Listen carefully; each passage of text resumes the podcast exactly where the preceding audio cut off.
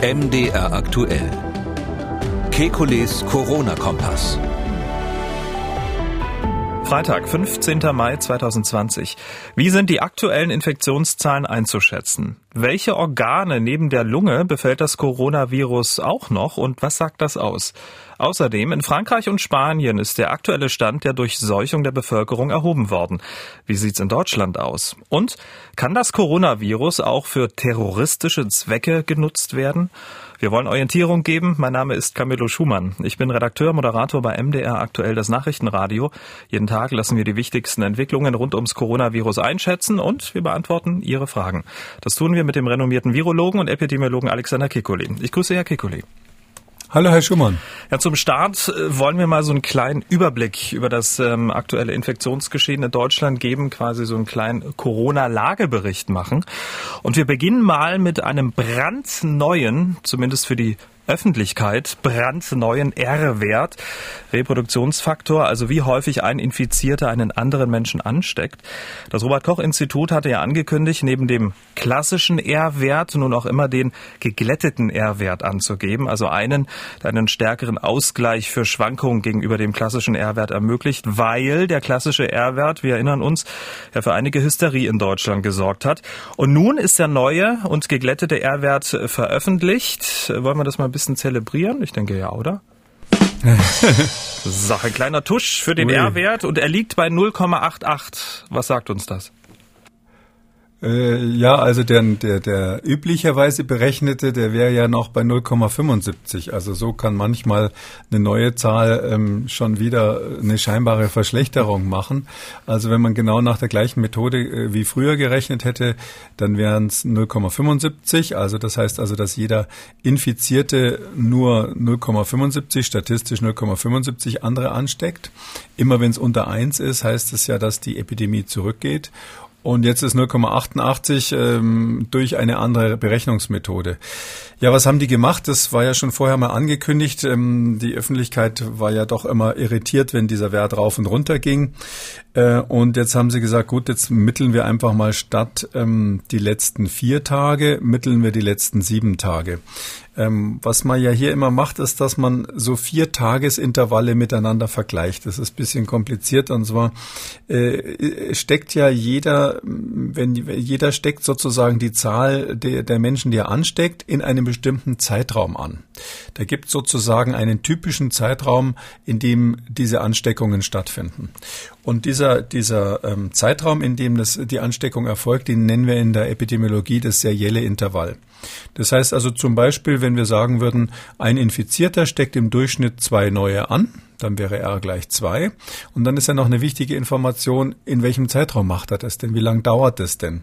Und das ist bei diesem Covid-19 typischerweise etwa vier Tage. Gibt aber auch andere Schätzungen, die sagen, dass es fünf Tage, sechs Tage, sieben Tage ist.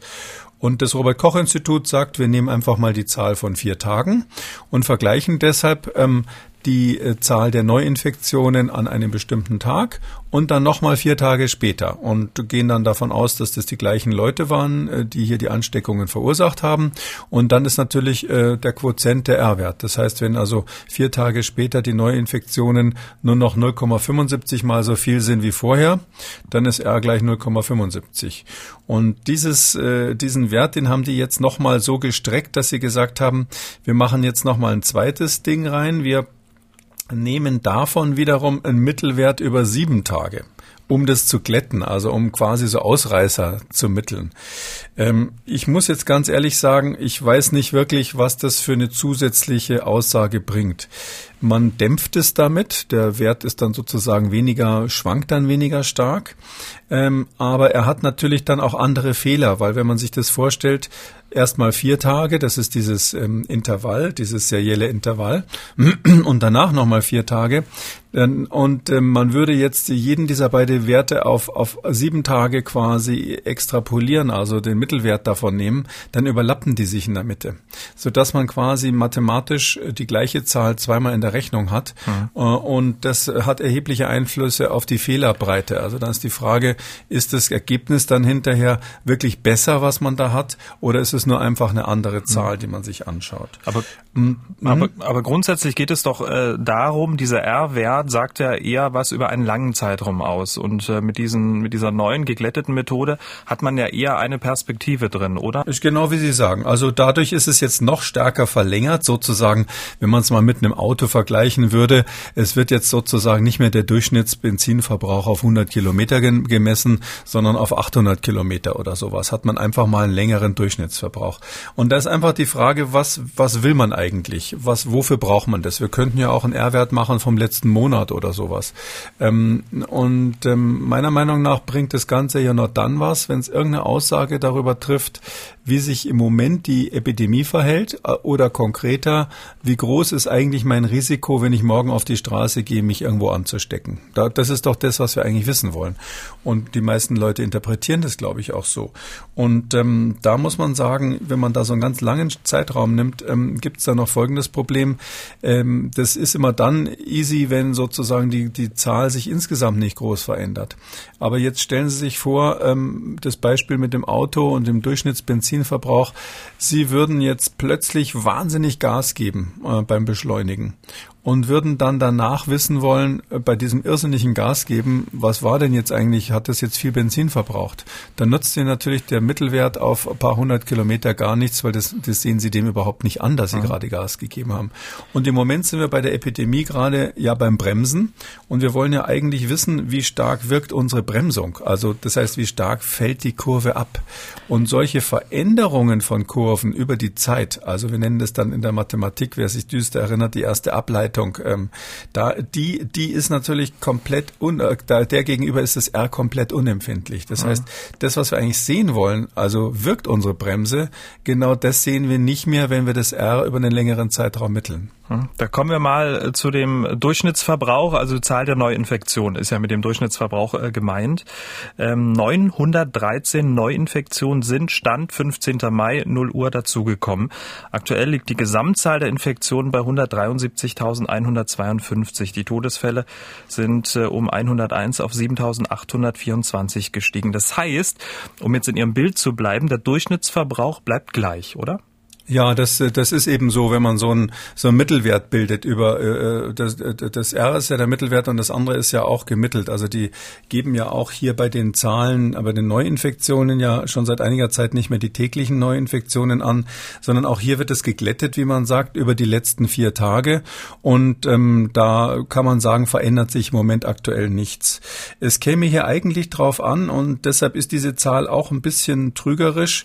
Es käme hier jetzt nicht drauf an zu sagen, das sind 900 neue Fälle, sondern man müsste da eigentlich rausrechnen, wie viele Fälle zu den bekannten Ausbrüchen gehören. Wir wissen ja zum Beispiel, ähm, dass wir in, in, äh, in äh, Sonneberg in Thüringen haben wir einen Ausbruch. Da habe ich mal nachgeschaut, was der aktuelle Zahl ist. Der hat insgesamt bisher 168 Fälle, zumindest steht es so auf der Webseite. Und Coburg nebenan in mhm. Bayern, das ist ja gerade aktuell rübergeschwappt nach Coburg, hat 104 Fälle schon. Ähm, Greiz in Thüringen, wo auch ein Ausbruch äh, in, in äh, Unterbringungen in Heimen ist und so weiter, liegt bei 568. Coesfeld äh, liegt bei 823. Das heißt also, ähm, wenn ich das jetzt alles mal so zusammenfasse, hat man ja äh, richtig große Zahlen, die durch die Ausbrüche der letzten Tage eigentlich verursacht sind. Und ähm, ich meine, ähm, die würden sowohl die Zahlen der Neuerkrankungen, äh, die heute sind, also ungefähr 900, als auch den R-Wert der letzten Tage ähm, erheblich beeinflussen. Und ähm, das sagt aber dann nichts darüber aus, wie die aktuelle Entwicklung bundesweit ist, weil diese Ausbrüche sind ja schon bekannt und werden nachverfolgt. Hm. Und in diesem Zusammenhang, weil Sie gerade die einzelnen Orte mal angesprochen haben, ist ja auch äh, die neue Obergrenze für Fälle interessant, ab der die Maßnahmen dann wieder verschärft werden. Da hatten sich die Bundesländer ja was Eigenes ausgedacht, weg vom R-Wert. Es wurde eine Obergrenze von 50 Fällen pro 100.000 Einwohner innerhalb von sieben Tagen Tagen eingeführt. Nun aber die große Frage, 50 Neuinfektionen pro Woche oder 50 Neuinfektionen pro Tag innerhalb einer Woche. Das macht einen gewaltigen Unterschied. Ähm, wir haben eine ähm, Zuschrift äh, bekommen ähm, von einer Hörerin, die sehr verwundert war, als sie Niedersachsens Ministerpräsident Stefan Weil im ARD extra zur Corona-Krise gesehen hat, denn er hat Folgendes dazu gesagt. Wir hören mal kurz rein. Erstmal, was haben wir miteinander vereinbart? Nicht äh, 50 neue Infektionen äh, bei 100.000 Einwohnern in der Woche, sondern sieben Tage lang hintereinander, also eine Woche lang jeden Tag. Das macht schon einen sehr, sehr großen Unterschied von der Belastung. Sind Sie da einigermaßen überrascht, als Sie das gehört haben? Ja, das ist äh, entzückend, ja. Also ähm, äh, das macht da durchaus einen Unterschied in der Belastung. Das ist richtig, was Herr Weil da sagt. Stellen Sie sich einfach mal vor, es wäre so, dass 50 Fälle an einem Tag in so einem, also 49 wäre dann noch in Ordnung in so einem Gesundheitsamt irgendwo ähm, in einer kleineren Ortschaft oder im kleineren Landkreis, da hätten sie ja dann die Situation, dass die Leute da 50 mal, hm, sag mal 20 bis 30 Erstkontakte mal für jeden nochmal 20 Sekundärkontakte, das müssten die alles nachverfolgen und zwar jeden Tag. Da können Sie ähm, ganz schnell so ein Gesundheitsamt zum Nervenzusammenbruch bringen.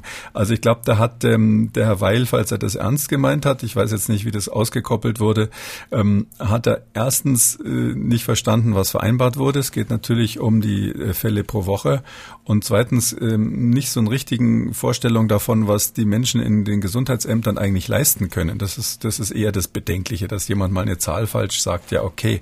Aber äh, der, ich finde, als Ministerpräsident muss man schon eine Vorstellung davon haben, was so die Leistungsfähigkeit der Gesundheitsämter überhaupt sein könnte in so einer Sache. Also nochmal ganz offiziell vereinbart wurden 50 äh, Fälle äh, innerhalb von sieben Tagen insgesamt, also zusammengezählt und nicht pro Tag, was ja 350 Fälle äh, in sieben ja. Tagen wären. Und das wären ja das 50, ähm, das sind ja schon sieben, sieben pro Tag dann, ungefähr sieben pro Tag. Und das ist natürlich auch schon eine Herausforderung. Wenn Sie sieben Fälle am Tag haben mit den ganzen Sekundärfällen, die nachzuverfolgen, ist nicht so ganz einfach. Ähm, wir, äh, das, diese, diese Ausbruchsgeschehen sind ja dann auch so, dass Sie dann plötzlich, stellen Sie sich vor, Sie haben da so ein Heim, also die, die Situation in äh, Sonneberg und Coburg ist ganz interessant. Da hatten Sie eben zuerst in dem einen Landkreis hatten Sie so Ausbrüche, die offensichtlich mit irgendwelchen Unterbringungen zu tun hatten. Und das ist aber dann auch auf die Allgemeinbevölkerung übergeschwappt, sogar im Nachbarlandkreis. Und das beweist ja schon, dass die Nachverfolgung ähm, nicht funktioniert haben kann. Ähm, das ist übrigens auch wichtig. Wir haben ja vorhin über dieses R gesprochen. Da macht das Robert-Koch-Institut ja jetzt ein Nowcasting. Das heißt, äh, ähm, es äh, schätzt immer, wie groß ist eigentlich die Zahl der, der neuen Fälle jetzt aktuell, also heute ähm, indem es ähm, schätzt, wie viele wohl noch nachgemeldet werden in den letzten Tagen. Ähm, und äh, man hat ja einen Meldeverzug und darum haben die quasi so eine gewisse Erfahrung, wie lange das dauert und dann füllen die quasi auf auf den vermuteten heutigen Stand.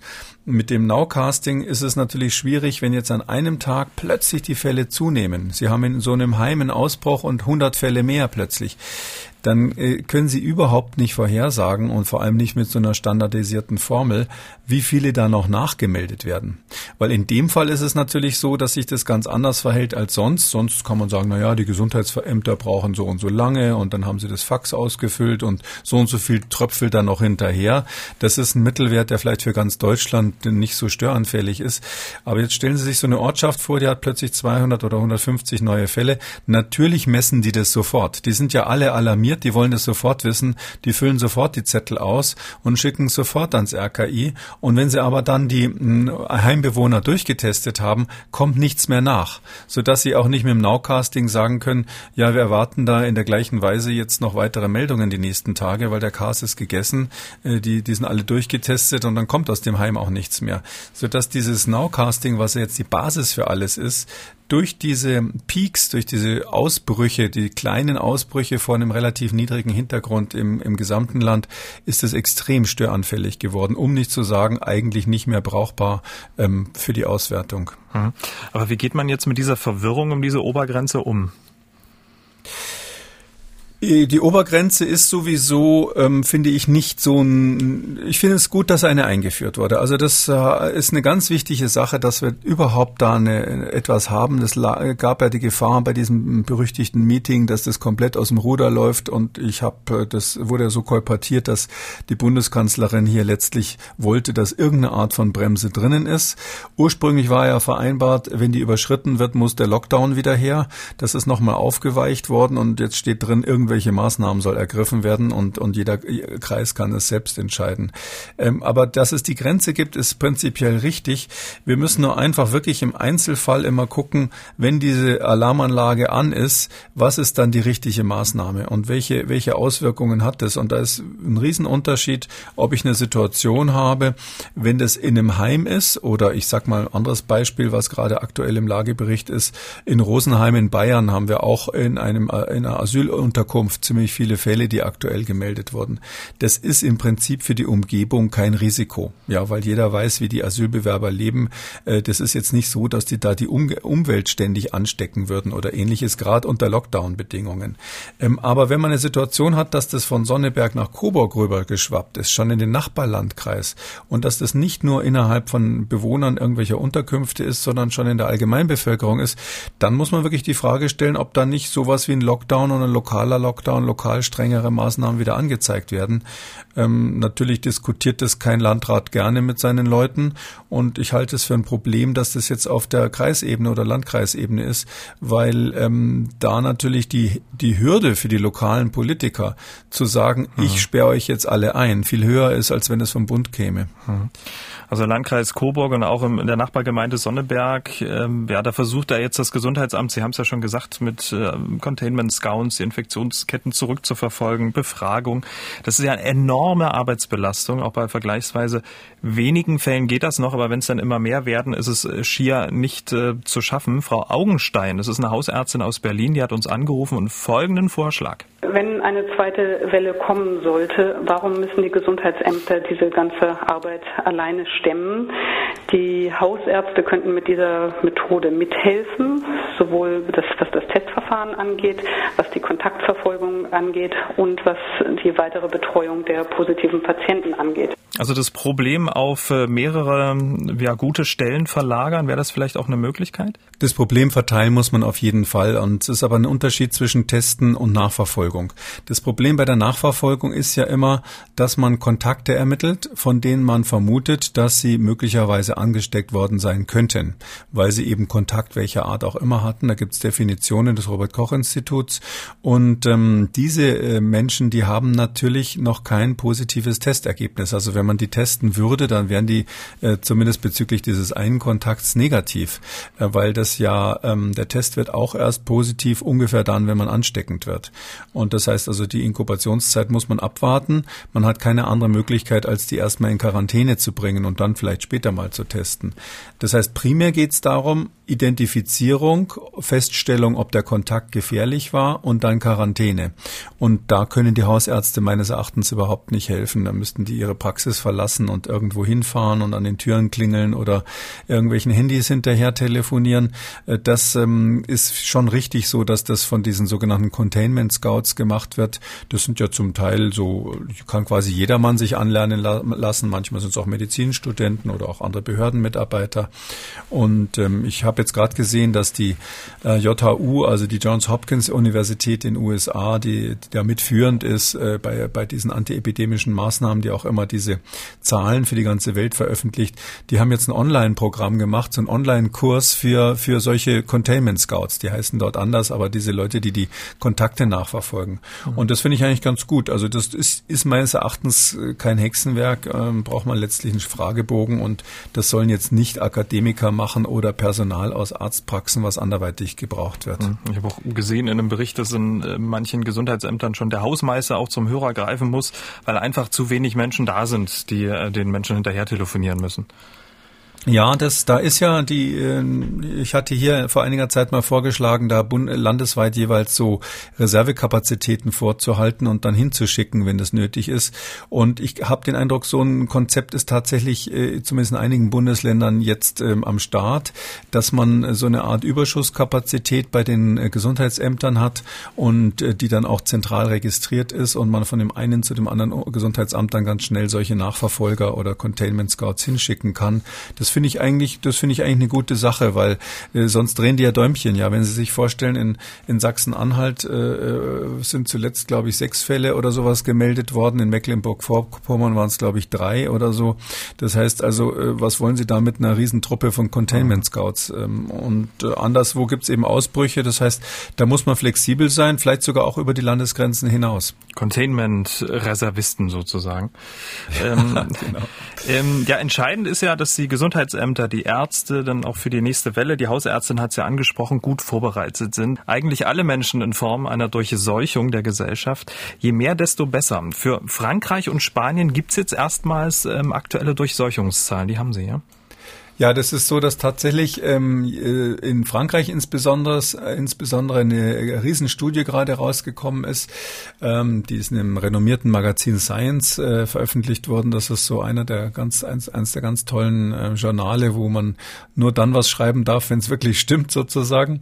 Und die haben jetzt eine sehr sehr umfangreiche ähm, statistische Analyse gemacht. Da haben sie Daten mit einbezogen, ähm, wo man Antikörper gemessen hat, aber auch auch ähm, die Statistik der Fälle, wie die sich entwickelt haben und das an verschiedenen, äh, an verschiedenen Beispielen abgeglichen. Zum Beispiel haben sie Ausbrüche auf Kreuzfahrtschiffen, wo man das ja relativ genau erfassen kann, ähm, haben sie als Beispiel genommen, um eben die Geschwindigkeit der Ausbreitung zu, zu messen, um zum Beispiel auch dieses R0 festzulegen, also festzulegen, wie schnell breitet sich die Erkrankung eigentlich aus, wenn man gar nichts dagegen macht, wie groß ist eben auch dieses serielle Intervall, äh, das heißt, also, wie lange braucht einer, bis er den anderen angesteckt hat. Und mit all diesen Korrekturen kam man drauf, dass man jetzt ähm, etwa 4,4 Prozent in Frankreich hat, die ähm, tatsächlich offensichtlich mhm. schon immun sind gegen das Virus. Das geht zwischen drei und sieben Prozent, also so genau kann man es nicht sagen. das ist eine kleine Zahl und mhm. ein bisschen enttäuschend natürlich. Ich wollte gerade sagen, 4,4, wenn man sich äh, das Infektionsgeschehen in Frankreich mal anschaut, das war ja teilweise richtig extrem. Da ist das jetzt gar nicht so viel, oder? Nee, das ist äh, sehr, sehr wenig, muss man sagen. Und aus Spanien gibt es eine Zahl, die so ähnlich ist. Es gibt auch weitere Schätzungen innerhalb Frankreichs. Da gab es eine andere Studie, die schon ein bisschen älter ist. Da hat man einfach so, eine, so ein Departement genommen und dort eine Stichprobe gemacht. Die kam auch so etwas weniger, so auf vier Prozent etwa. Das heißt also, ähm, wir müssen eigentlich davon ausgehen, ähm, dass, äh, und das gilt sicherlich auch für Deutschland so ähnlich, also mehr als fünf Prozent sind es auf keinen Fall. Also alle Zahlen, die wir haben, gehen in die Richtung, dass wir wahrscheinlich deut deutlich unter fünf Prozent Personen haben, die mit dem Virus schon ähm, Freundschaft geschlossen haben und deshalb wahrscheinlich immun sind. Da bin ich eigentlich ein Verfechter der, der, der Arbeitshypothese, dass man sagt, wer schon mal infiziert war, kriegt es nicht nochmal. Oh, aber das heißt natürlich, 95 Prozent sind noch sozusagen empfänglich in der nächsten Welle. Aus Deutschland haben wir ja solche Zahlen gar nicht. Ich ich wollte gerade sagen, wie sieht es eigentlich in Deutschland aus? Wir hatten ja die Heinsberg-Studie die aber auf Gesamtdeutschland ja nicht so richtig hochrechenbar ist, weil das Ausbruchsgeschehen dort vor Ort natürlich ein völlig anderes war. In München gibt's ja, wird die Dunkelziffer aktuell untersucht. Also was Vergleichbares gibt's noch nicht? Ähm, nein, also in München sind angeblich ähm, die Zahlen schon fertig. Also man hört, dass die da sind, die Daten. Das muss die nächsten Tage kommen. Ähm, aber es äh, halten tatsächlich alle dicht. Keiner will sagen, was dabei rausgekommen ist. Die Leute geben schon Interviews in der Zeitung, aber sie sagen, rücken nicht damit raus, was das Ergebnis ist. Ich nehme aber an, ganz ehrlich gesagt, weil wir ja inzwischen wissen, wie Wissenschaftler inzwischen funktionieren und wie Wissenschaft funktioniert. Wenn es jetzt so wäre, dass in München irgendwas völlig spektakulär anderes da mhm. wäre, dann hätten die das schon durchschimmern lassen. Ähm, ich gehe davon aus, dass das in die gleiche Größenordnung geht.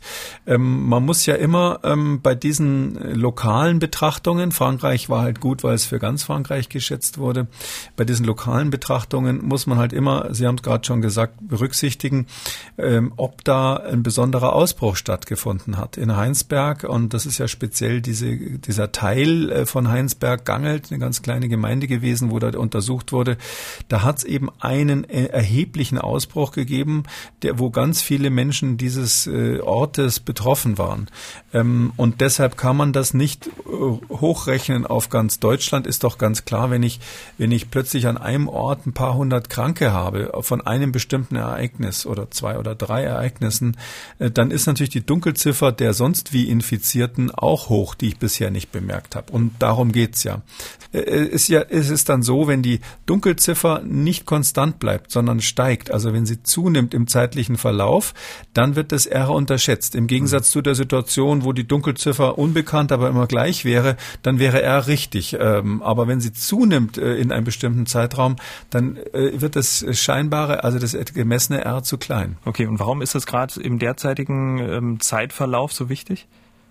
Das ist im Moment deshalb wichtig, weil wir ja, das, das kann man ja offen sagen, ähm, wir haben ja eine abnehmende Akzeptanz der Bevölkerung gegenüber den, äh, den antiepidemischen Maßnahmen. Ähm, das gibt ja sogar Demonstrationen in bestimmten Bereichen Deutschlands. Es gibt, äh, ich habe kürzlich sogar eine Anfrage gekriegt, ähm, wo gesagt wurde, die Virologen seien ja jetzt offensichtlich die neuen Bösewichter und seien plötzlich ganz unbeliebt geworden. Ähm, äh, und das heißt also, es gibt eine gewisse Ablehnung von Teilen der Bevölkerung gegen dieses ganze Gedöns mit dem Covid-19 und das führt natürlich dann logischerweise dazu, dass nicht jeder, der irgendwie einen Kratzen im Hals hat, sofort zum Arzt geht und sich diagnostizieren lässt. Oder dass Leute, die gerade in so Ortschaften, wo man jetzt einen Ausbruch hat durch so eine Schlachterei oder so, da kann es ja auch sein, dass, dass die, die, die Angehörigen dieser Mitarbeiter, die da arbeiten, vielleicht auch Symptome haben und dann sagen, ach nee, wenn ich da hinrenne, dann werden wir wieder alle stigmatisiert und dann wird der Betrieb noch länger geschlossen und äh, was soll das Ganze überhaupt? Und in so einer Stimmung, da glaube ich schon, dass im Moment die Gefahr ist, da gibt es auch übrigens epidemiologische Anhaltspunkte dafür. Wir haben im Moment ganz klar die Gefahr, dass die Dunkelziffer am Ansteigen ist in Deutschland. Mhm. Welche, welche Hinweise sehen Sie da? Ähm, epidemiologische Hinweise mhm. gibt es zum Beispiel ähm, äh, an der Stelle, dass wir ja ähm, die Sterblichkeit immer ausrechnen. Wir rechnen immer aus, wie viele Tote haben wir eigentlich im Verhältnis zu den Fällen. Und die kann man natürlich auch, die neuen Todeszahlen kann man im Verhältnis zu den Neuinfektionen, den gemeldeten Neuinfektionen setzen. Und da haben wir in Deutschland ja, wenn man sich die Zahlen der letzten Tage anschaut, dann haben wir eigentlich einen Anstieg der Sterblichkeit das kann eigentlich nicht sein, ja, weil das, das äh, natürlich ist unsere Intensivmedizin nicht schlechter, sondern besser geworden. Äh, und ähm, so, so ein Ergebnis kann eigentlich nur damit zu tun haben, dass es dieses berühmte Problem des Nenners in der Rechnung, dass die Toten eben äh, gezählt werden. Klar, die sind ziemlich eindeutig dass aber hier die Infektionen, äh, die, die nicht erfassten Infektionen doch höher sind, als man, als man sich das wünschen würde. Das Robert-Koch-Institut erfasst ja seit neuerdings auch ähm, ähm, die Zahlen der, der Tests insgesamt. Das ist zwar noch nicht so, dass das jetzt Gesetz ist. Ich glaube, das wollten die jetzt erst äh, ins Gesetz gießen aktuell und es soll demnächst, ähm, äh, soll demnächst äh, Gesetz werden. Aber wir haben im Moment die Situation, dass ähm, die, die Zahl der positiv getestet, der Anteil der positiv Getesteten in Deutschland ähm, bei 2,7 Prozent liegt. Also 2,7 Prozent der Tests, die gemacht wurden, sind im Moment positiv. Ganz kurz, machen wir es machen mhm. mal konkret. Also insgesamt haben wir 3,1 Millionen Corona-Tests durchgeführt und davon sind 197.100 positiv ausge, äh, ausgefallen, um die Zahlen ein bisschen konkreter noch hinterherzuschieben. Genau, das sind die jetzt sozusagen in der im Mittelwert von mhm. allen, aber aktuell ist es so, dass wir jetzt wenn man es sozusagen nach Kalenderwoche aufschlüsselt, das hat das Robert Koch Institut auch gerade veröffentlicht, ähm, von ähm, ähm in der letzten Woche 382.000 etwa Testungen sind etwa 10.000 positiv gewesen. So, wenn man das genauer ausrechnet, sind es etwa 2,7 Prozent positive.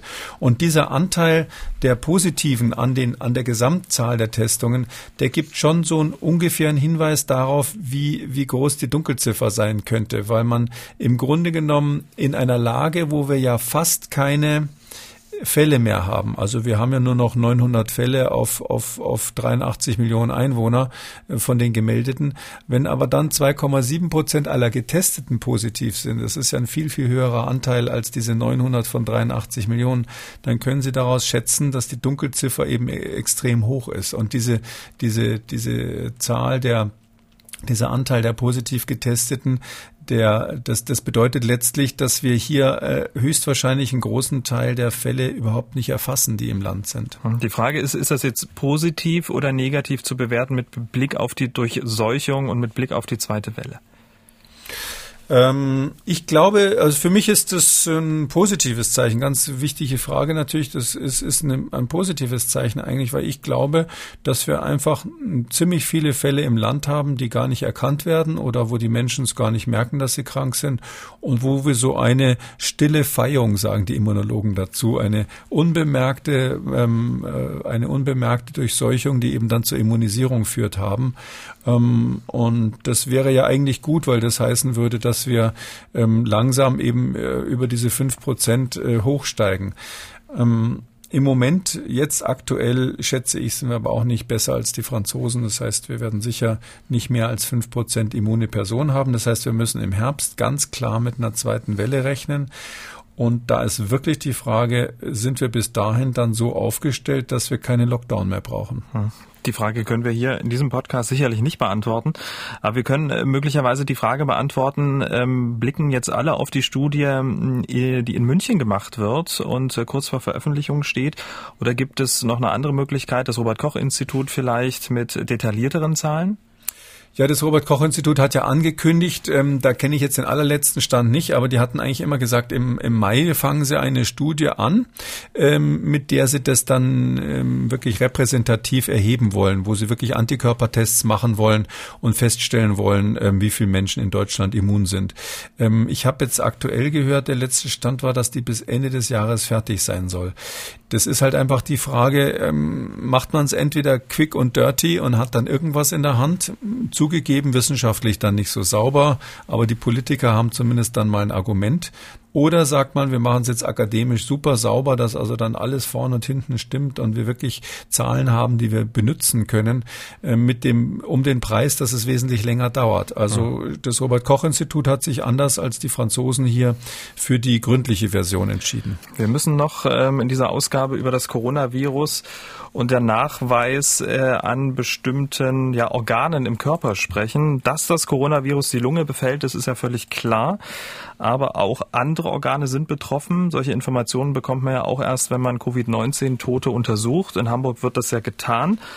Am Uniklinik, äh, am Uniklinikum Eppendorf. Professor Püschel ist ja da in diesem Fall zu nennen. Und da kam jetzt raus, dass auch Herz, Leber, Gehirn und besonders häufig, und jetzt wird es interessant, Nieren vom Virus befallen sind. Was bedeutet das?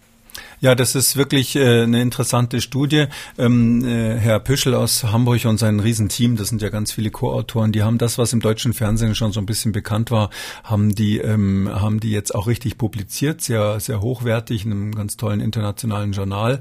Und da haben sie 7, äh, 22 ähm, äh, Obduktionen haben sie quasi vorgestellt. Das eine, was interessant ist, bis auf drei Fälle haben alle Vorerkrankungen gehabt. Das war das, was Herr Püschel ja schon mhm. in den Medien hier gesagt hat, eine interessante Information. Ähm, und ähm, es ist tatsächlich so, dass nur ein einziger 52-jähriger männlicher Patient dabei war, der ohne offensichtliche Vorerkrankungen war und eben im, nicht in dem Risikoaltersgruppe war. Ähm, und ähm, dort hat er eben die Organe untersucht und festgestellt mit so einer Art PCR-Methode, ähm, wo ob dort drinnen sich dieses Virus befindet.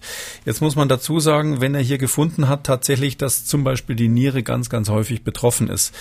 Da muss man genauer hinsehen. So ähnlich haben wir da schon mal beim Herz drüber gesprochen, wie dieses Virus dort verteilt ist. Wenn es nämlich in der Niere in den Nierenzellen ist und wirklich die Nierenzellen geschädigt hat als Virus, dann ist das ein Hinweis darauf, dass hier das Virus einen unmittelbaren Effekt hat. Ähm, diese Studie war aber erstmal die Studie, eine Stufe vorher. Da hat man nur geguckt, ähm, Nierengewebe genommen, mhm. ist es überhaupt da? Mhm. Und das kann eben auch in den Blutgefäßen dort gewesen sein. Die Niere ist ja sehr gut durchblutet und ähm, ob jetzt das sozusagen die Niere auch krank gemacht hat, das ist der nächste Schritt. Was wir hier haben, ist ein ganz wichtiger Hinweis. Aber es bleibt und das ist eine ganz ganz wichtige Sache bei dieser Behandlung der Covid-19-Patienten. Es bleibt, dass die, das Nierenversagen eine ganz, ganz wichtige ähm, Komplikation ist. Wir sehen, dass das äh, zum Teil auch zum Tod führt. Ähm, eine Hypothese ist, dass es gar nicht mal so sehr äh, zu tun hat damit, dass ähm, das Virus selber die Nierenzellen tötet, sondern dass ähm, es dort tatsächlich auch zu so Mikrotrompen kommt. Das heißt also zu Verstopfungen der Blutgefäße, die dann sekundär äh, das, das Nierenversagen machen machen.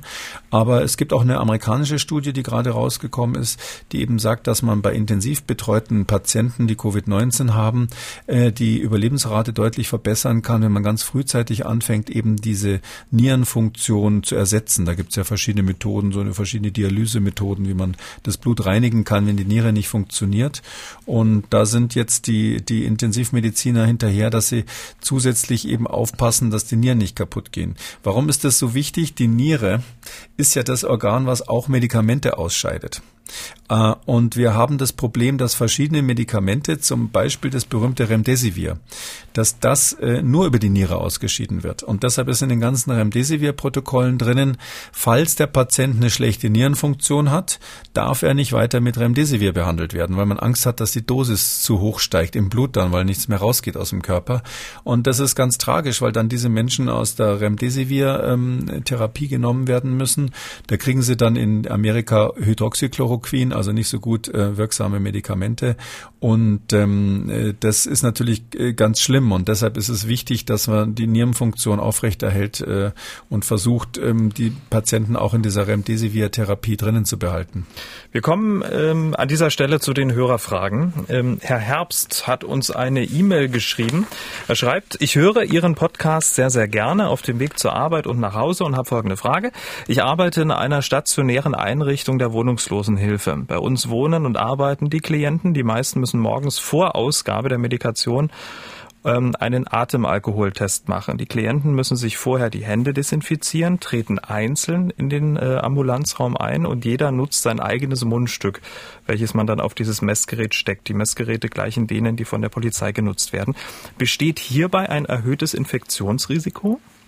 So wie das klingt nicht, nee. Wenn da jeder sein eigenes Mundstück ähm, nimmt, man, man pustet ja da rein und äh, saugt nicht raus normalerweise, außer man hat so viel Promille, dass man das nicht mehr unter Kontrolle kriegt. Aber ich würde mal sagen, in so einer kontrollierten Situation, wenn das auch unter Aufsicht gemacht wird, ist das sicher. Hm, auch wenn sie einzeln eintreten, dürfte ja dann überhaupt kein Problem sein. Ne? Das klingt so, als hätte sich da jemand das äh, gut hm. überlegt, ja. Jetzt haben wir eine sehr ungewöhnliche Frage ähm, auf unserem Anrufbeantworter. Diese Dame treibt Folgendes um. Ich habe nur eine ganz kurze Frage. Mich würde interessieren, ob es oder wie wahrscheinlich es sein könnte, ähm, dieses Virus für terroristische Zwecke zu missbrauchen. Äh, ja und nein. Also die Coronaviren haben, da gibt es ja eben diese Beta-Coronaviren, zu denen das aktuelle Virus gehört und da gehört auch das SARS-Virus dazu und das MERS-Virus, was früher mal Ausbrüche gemacht hat auch jetzt noch in, in äh, Arabien aktiv ist. Und diese Viren sind tatsächlich als biologische Waffe, Waffen, als potenzielle biologische Waffen auf der Liste. Da haben die Vereinigten Staaten haben da so eine Liste von, von möglicherweise in Frage kommenden Agenzien. Da gibt's Klasse A, B und C. Und die, ähm, dieses Corona, die Coronaviren gehören tatsächlich zu dieser höchsten, gefährlichsten Klasse. Ähm, das ist auch kein Zufall, dass ähm, äh, die besten Coronavirus-Forscher in den USA oder einige der besten dort tatsächlich auch im militärischen Bereich forschen. Nicht, weil die das als Waffe benutzen wollen, sondern im Sinne der Abwehr. Und ähm, ich glaube, ähm, dass ähm, dieses Virus, dieses aktuelle Covid-19-Erreger, also SARS-CoV-2 heißt er ja, das ist natürlich, hat natürlich jetzt keine Chance mehr irgendwie als Waffe eingesetzt zu werden, weil das ist ja schon draußen, nicht? Also da kann man jetzt äh, noch schlimmer als so kann man es eigentlich gar nicht einsetzen. Wir wissen nicht, äh, wie das in die Welt gekommen ist im Detail, aber ganz sicher ist, dass es kein, kein kriegerischer Akt war. Wenn es ein kriegerischer Akt wäre, dann wäre das richtig schiefgegangen. Und das ist einer der Gründe, warum Biowaffen eigentlich bei den großen Staaten überhaupt nicht mehr in Mode sind, im Gegensatz mhm. zu früher, weil man einfach erkannt hat, wenn du da irgendeinen Fehler machst bei dem Einsatz dieser Waffen, dann sind deine eigenen Soldaten genauso dran und dein eigenes Volk genauso betroffen. Dann gibt es eine Pandemie und ähm, das, äh, man sieht jetzt eigentlich gerade relativ gut, warum Biowaffen ziemlich, ziemlich ungeeignet sind für eine gezielte Kriegsführung. Mhm. So, Herr Kikuli, wir sind am Ende der heutigen Ausgabe und wir beenden auch die mittlerweile 51. Ausgabe nicht ohne unsere Hörer mit einer ja, schönen Geschichte, mit einem guten Gefühl zum Schluss zu verabschieden.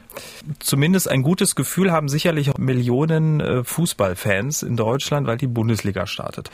Äh, ich schaue auch gerne Fußball, ich bin aber ehrlich gesagt ziemlich zwiegespalten. Ich gönne es den Fußballfans von Herzen, mit Chips auf der Couch zu sitzen und ähm, ich hoffe und drücke die Daumen, dass dass das Gefühl dasselbe ist, ähm, auch äh, einem Geisterspiel zuzuschauen. Ähm, Sie drücken wahrscheinlich auch die Daumen, oder? Ich drücke auch, ja, ja. Mein 19-jähriger Sohn ist ein ganz großer Fußballfan.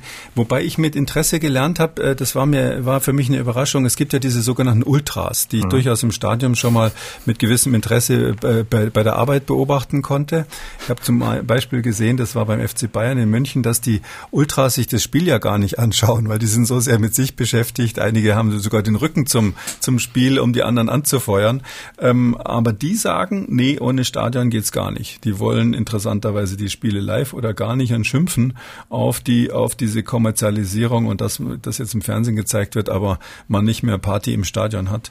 Das fand ich interessant. Ich dachte, das wären die ersten, die eigentlich die Rückkehr zu den Geisterspielen fordern, aber das ist wohl nicht so. Hm. Aber auf jeden Fall kommen alle Fußballfans wieder auf ihre Kosten. Wir drücken die Daumen, dass es äh, Spaß macht. Herr Kekulé, vielen Dank. Wir hören uns morgen wieder, dann zu einem Kekulis Corona-Kompass Spezial nur mit den Fragen unserer Hörer. Bis dahin.